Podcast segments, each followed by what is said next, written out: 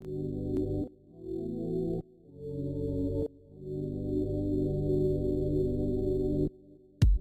hey there, everybody. Welcome to another edition of the WTOC First Alert Weather Podcast. I am meteorologist Dave Turley, joined as always by meteorologist Andrew Gordon. And Andrew, it is now March 1st. We're coming off uh, the end of February, and what a month it was. A Very warm one. A very warm one, but uh, you know, March now, it's uh, always a fun month here in the Savannah area. So festivities to begin now that we are in the season of St. Patrick. Oh boy, we are so close to St. Patrick's Day, the biggest uh, day of the year as far as I would say tourism goes. Oh, yeah. Certainly. Uh, getting all the people in here. And everybody is going to be asking very shortly what the weather is going to be like.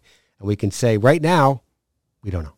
It's already started. Yes. I've already had people ask. Have you? Yeah, Aria in the morning. 16 days away. I know they're trying to plan those outfits. Let's just get let's just get a, uh past uh, what we have coming up here on Friday because uh, in this podcast we're going to be talking about uh, the February that was.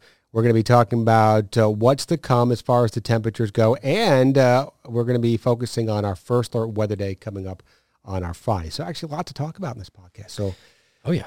want to get started? Let's do it. So Friday, um, we're already in a slight risk of severe weather, uh, day three technically. So uh, the interesting thing about this is usually whenever you have a slight risk on your third day from the SPC, the Storm Prediction Center, you're fairly confident you're going to get strong storms. That is Right. a high confidence forecast. That Well, far out, yeah. that far out, yes. That's a strong signal. We're first alerting you. We've made it a first alert day. But the question here remains, will the energy that could provide the severe storms match up with the available moisture?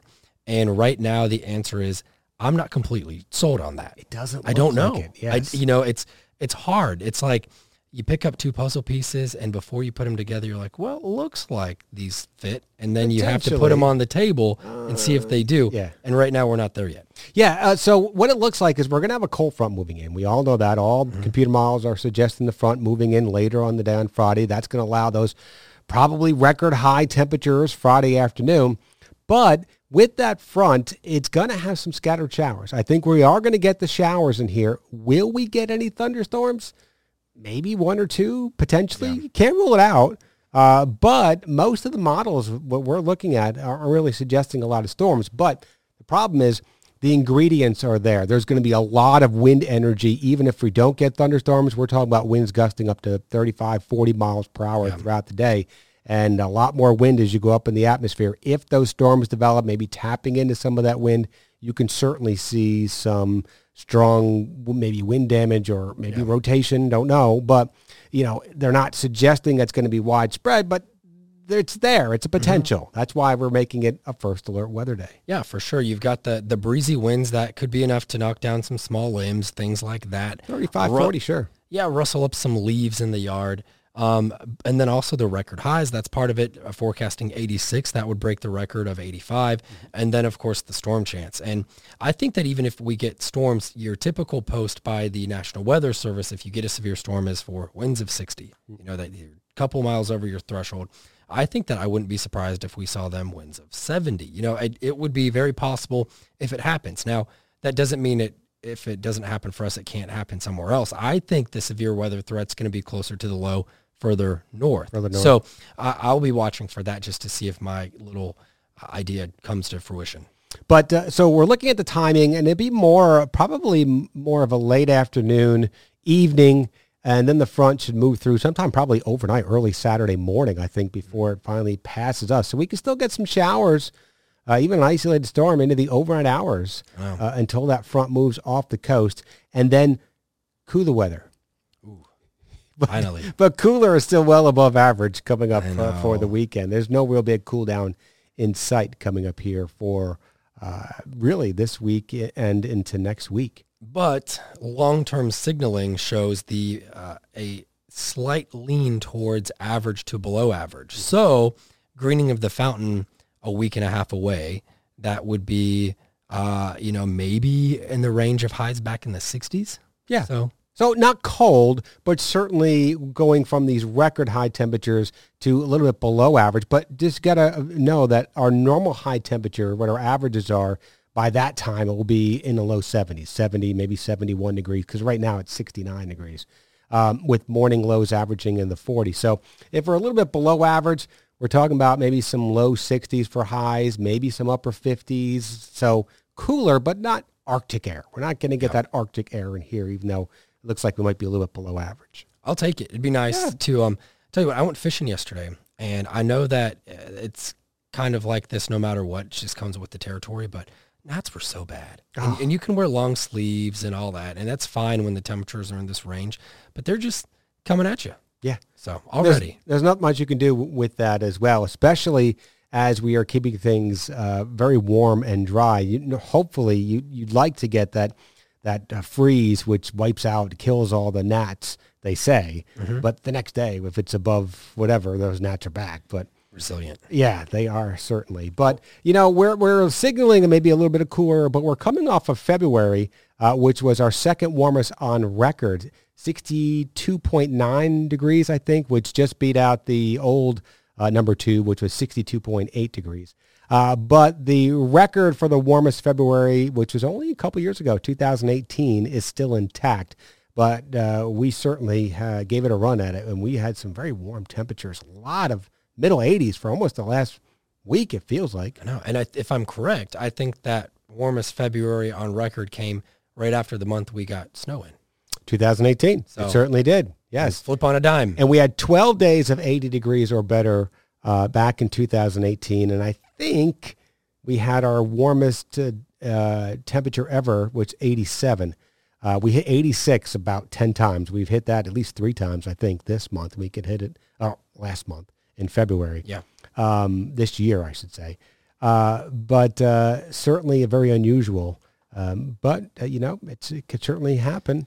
You know, Yeah, I and mean- the pollen is out there. Oh my goodness! See that I could do without with, and it's just I'm not I'm really not a complainer, but the allergies, they're, I think they're dying down for me personally. Everybody's allergies are different. right. It's just the car's not, you know, there's no point in in keeping. No, there's clean. nothing you can do. but it gets on everything, and for folks that wear you know dress clothes or whatever to work, then you're just like brushing it off. It's Yeah. hard, harder to get off than dog hair. I did some yard work yesterday before I came into work. Mow the lawn, put out some um, some uh, fungicide actually, because with the warm temperatures, soil temperatures now in the 60s, I got to make sure I don't get that fungus spreading out there. But as I was, you know, blowing uh, with the with the blower and getting all the weeds or the grass clippings and stuff like that off, all the pollen, all that stuff, I had a pair of black pants on, and they're just yellow. Yeah. You know, it's just all covered in yellow. But people are complaining, oh, it's too early for uh, the the pollen out there. It is a little early, but we're going to get it no, no matter what. You know, we're, every year we're going to get that. It just maybe it's a little bit later into March. Now we're late February and we're getting it. Uh, but I don't think we're going to continue to get that passed. Once it's here, it's here. It's starting. Yeah. I think that's how it works. I don't know how long it lasts though. I don't know if it usually starts at a certain point because I know we are about two to three weeks early or started. It's kind of been here for a bit now.